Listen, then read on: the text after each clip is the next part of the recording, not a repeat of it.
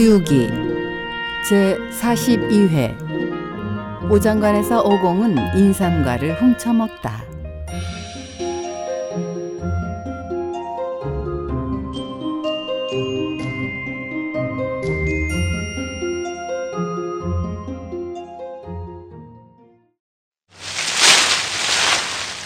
지난 시간 팔개에 살려달라는 소리를 듣고 삼장을 비롯한 세 사람이 숲속을 헤치고 들어갔을 때 팔개는 나무에 묶인 채 끙끙 앓는 소리를 내고 있었습니다.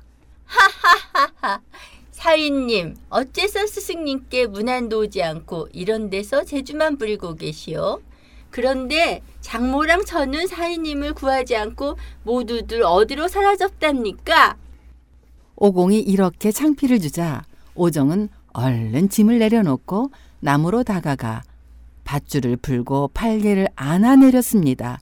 그것을 서강월 이 노래로 증명하기를 색이란 몸을 해치는 가리요. 욕심은 필연코 죄를 만나리. 이팔 청춘 아리따운 아가씨도 그 마음 야차보다 모질다네. 워낙 근본이란 하나뿐이니 이득으로 주머니 채우지 말라 있는 밑전 소중히 간직해 가며 부질없는 방탕을 삼가야 하리. 난 이제부터 막대기 놀진 않을 때야. 이, 앞으로 뼈가 휘어서 부러지는 안 있어도 짐을 지고 스승님을 따라 선천으로 갈 때야. 암, 그래야지. 참 기특하구나. 이렇게 해서 일행은 다시 풍찬 노숙을 하면서 얼마 동안 길을 가다가 높은 산 앞에 이르렀습니다. 얘들아, 저 산이 저렇게 높으니 또 요괴들이 있을지 모르겠구나. 조심들 해야겠다. 스승님, 저희들이 있는데 요괴 같은 건 염려 마십시오. 이윽고 그들이 산길을 오르는데 참으로 멋진 그 산의 풍경은 이러했습니다. 높이 솟은 봉우리는 구천까지 다 있고 길게 뻗은 산줄기는 골륜산에 이닿았네. 수림 속에 햇빛 밝고 골짜기에 안개 서려 잣나무엔 백학이요 덩굴 위엔 원숭이네. 시냇물도 정다워라 조잘조잘 속삭이고 산봉우리 우줄우줄 어깨 겹고 일어섰네. 해를 향해 난새 울며 꽃이 피어 열매 맺고 구름 피어 감도는 곳 신선복지 어디 매녀 복내 선경 예 아니냐. 제자들아, 지금까지 우린 저쪽으로 오면서 많은 산천을 지나왔지만 험준하기만 했지. 이처럼 그윽한 정치가 있는 곳은 처음이구나. 만약 여기가 내음사에서 멀지 않은 곳이라면 우린 차림새를 단정히 하고 여객님을 배울 준비를 해야겠다. 하하하하. 스승님, 헛꿈 깨십시오. 아직 멀었습니다. 까마득히 멀었단 말입니다. 형, 그러면 내 음사까지는 얼마나 되나요? 이수로 10만 8천리. 우린 그 10분의 1도 채우지 못했지. 아니, 그럼 몇십 년을 걸어야 다 할 수 있는 거야. 너희들 둘은 아마 열흘 남짓하면 가다 할 수 있을 거고 이 오공님은 하루에 10번은 왕복하고도 해가 남을 거다. 그러나 스승님으로서는 아예 엄두도 못 낼 일이지. 허허, 오공아, 그럼 내 생각에 내가 언제쯤이면 도착할 수 있겠느냐? 스승님께서는 늙을 때까지 걷고 그랬다가 다시 태어나서 또 걷고를 천 번을 거듭한데도 가 닿기 어려울 겁니다. 그러나 본래의 천성을 깨닫고 정성이 지긋해 돌이켜 보기를 잊지 않으신다면 영사는 바로 지척에 있는 거지요. 형, 여기가 내 음사는 아니지만 이처럼 훌륭한 경치로 모아서 틀림없이 우리한테 밥을 줄 착한 사람이 살고 있을 거야. 그건 옳은 말이다. 여기는 틀림없이 성승이나 신선들이 살고 있을 테니까 요괴 같은 건 있을 수 없지. 우리 천천히 구경이나 하면서 가보자. 만수산이라고 부르는 이 산에는 오장관이라는 도교의 절이 있고 이 관에는 한 가지 진귀한 보물이 나는데 초한단 또는 인삼과라고 하는 이 보물은 3천년 만에 한 번 꽃이 피고 3천년 만에 한 번 열매를 맺고 또 3천년이 지나야 열매가 익는 말하자면 만년 가까이 걸려서야 먹게 되는 것입니다. 그나마 한 번에 겨우 서른 개밖에 열리지 않는 그 열매의 모양은 난지 사흘도 안 되는 갓난에 같고 사지와 오간까지 제대로 갖추어 있어 만약 인연 있는 사람이 그 냄새를 맡게 되면 360살을 살 수 있고 그것을 하나 먹게 되면 4만 7천 년을 살 수가 있습니다. 이날 진원대서는 원시천존의 청첩을 받고 상청천의 상미라궁에 가서 혼원도과의 설법을 듣게 되었습니다. 대서는 제자들을 데리고 떠나기 전 집을 보게 된 두 선동에게 분부를 내렸습니다. 우리가 미라궁에 다녀올 동안 근간에 내 친구 되는 분이 이곳을 지나가게 될 테니 대접에 소홀함이 없도록 각별히 조심해라. 예정을 표시로 인상가를 개 따다가 그분께 드려도 좋겠다. 대선님의 친구분에 대해 말씀해 주시면 저희가 접대하는데 편리할 것 같습니다.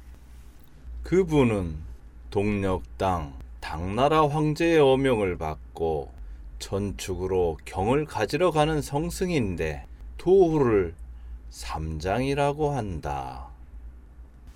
공자께서는 도가 같지 않을 때는 서로 상대를 말라고 하셨습니다. 우리는 태을 현문에 속하는 존재인데 어떻게 중 따위와 교제를 하겠습니까? 그분은 열애불의 두 번째 제자로서 호를 금선자라고 하던 분의 환생이다. 500년 전에 나는 그분하고 우란 분해에서 알게 되었는데 그분은 손수 나에게 차를 권하면서 불제자로서의 존경을 표시했었다. 그리고 그 인상과는 숫자가 한정된 만큼 꼭 두 개만 드리고 더는 다치지 말도록 해라. 당승은 상관없지만 그 제자들에게는 알리지 마라. 공연이 말썽을 일으킬지도 모르니 예, 28개가 남아 있으니 저희는 절대 허투루 다치지 않겠습니다.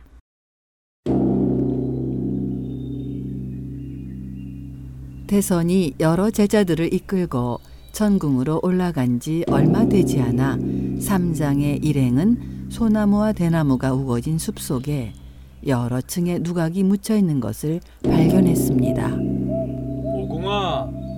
저 앞에 보이는 누각이 어떤 곳인 것 같으냐? 에, 저건 도교의 절이 아니면 사원인 것 같습니다.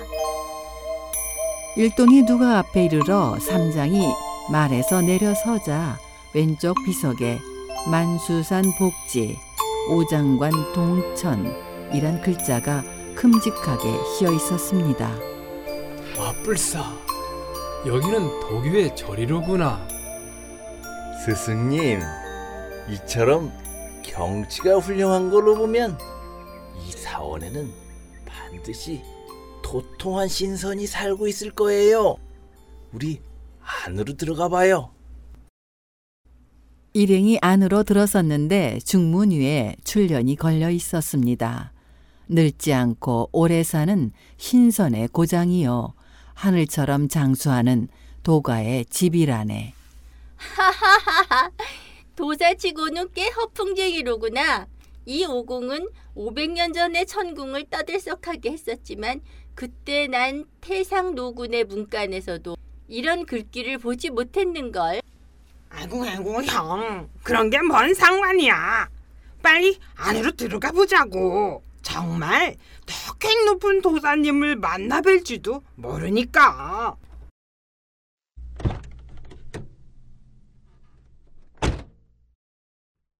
장로님들 미처 마중 나오지 못해서 죄송합니다. 어서 안으로 들어가시지요. 삼장은 반색하며 선동들이 이끄는 대로 방 안으로 들어서자 정면 벽의 복판에 천지의 두 글자가 오색으로 장식되어 있고 그 아래 향탁 위에는 한 쌍의 황금 향로와 분향의 쓸 향이 가지런히 놓여 있었습니다. 삼장은 앞으로 나아가 분향을 하고는 삼잡의 예를 올렸습니다. 선동님, 이 오장관은 참으로 서방의 신선세상이군요. 그런데 왜 삼청 사제 그리고 나천의 여러 천신들을 모시지 않고 그저 천지 두 글자만을 향불로 모시는 겁니까? 사실을 말씀드리면 이 두 글자 가운데서 위 글자에 속하는 분이라면 우리의 예를 받을 자격이 있지만 아래 글자에 속하는 자들은 향불을 받을 자격이 없는 겁니다. 이건 저희들 스승님께서 아첨을 하시는 셈이지요. 네? 어떻게 그걸 아첨이라고 하는 겁니까? 삼청과 사제는 스승님의 친구요. 구요와 원지는 스승님의 후배니까요. 그런데 당신들의 스승님은 어디에 계신가요? 스승님은 원시 천존의 초청을 받고 미라궁으로 혼원도가의 설법을 들으러 가시고 집에 안 계십니다. 이놈들아! 너희들 눈깔이 멀었느냐? 누구 앞이라고 함부로 그따위 허튼 소리 하는 거야? 그래 미라궁의 태을 천선이 누구인지 알기나 하느냐? 오호, 오공아. 버릇없이 굴지 마라. 저분들의 스승님이 안 계신데 저분들에게 화낼 건 없지 않느냐? 넌 어서 산문 밖에 나가 말을 놓아 먹이고 오정은 행장을 간수하고 팔개는 보찜을 풀도록 해라. 그리고 쌀을 꺼내 저분들의 가마를 좀 빌려 공양을 지어 먹고는 곧 길을 떠나도록 하자. 난 잠깐 몸을 쉬겠다.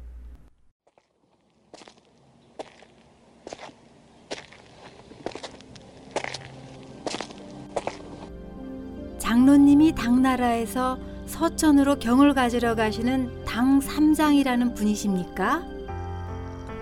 그렇습니다. 소승이 바로 당 삼장입니다. 그런데 어떻게 이 소승의 이름을 알고 계신가요? 저희 스승님께서 장로님이 오실 테니 잘 대접해 드리라고 하셨습니다.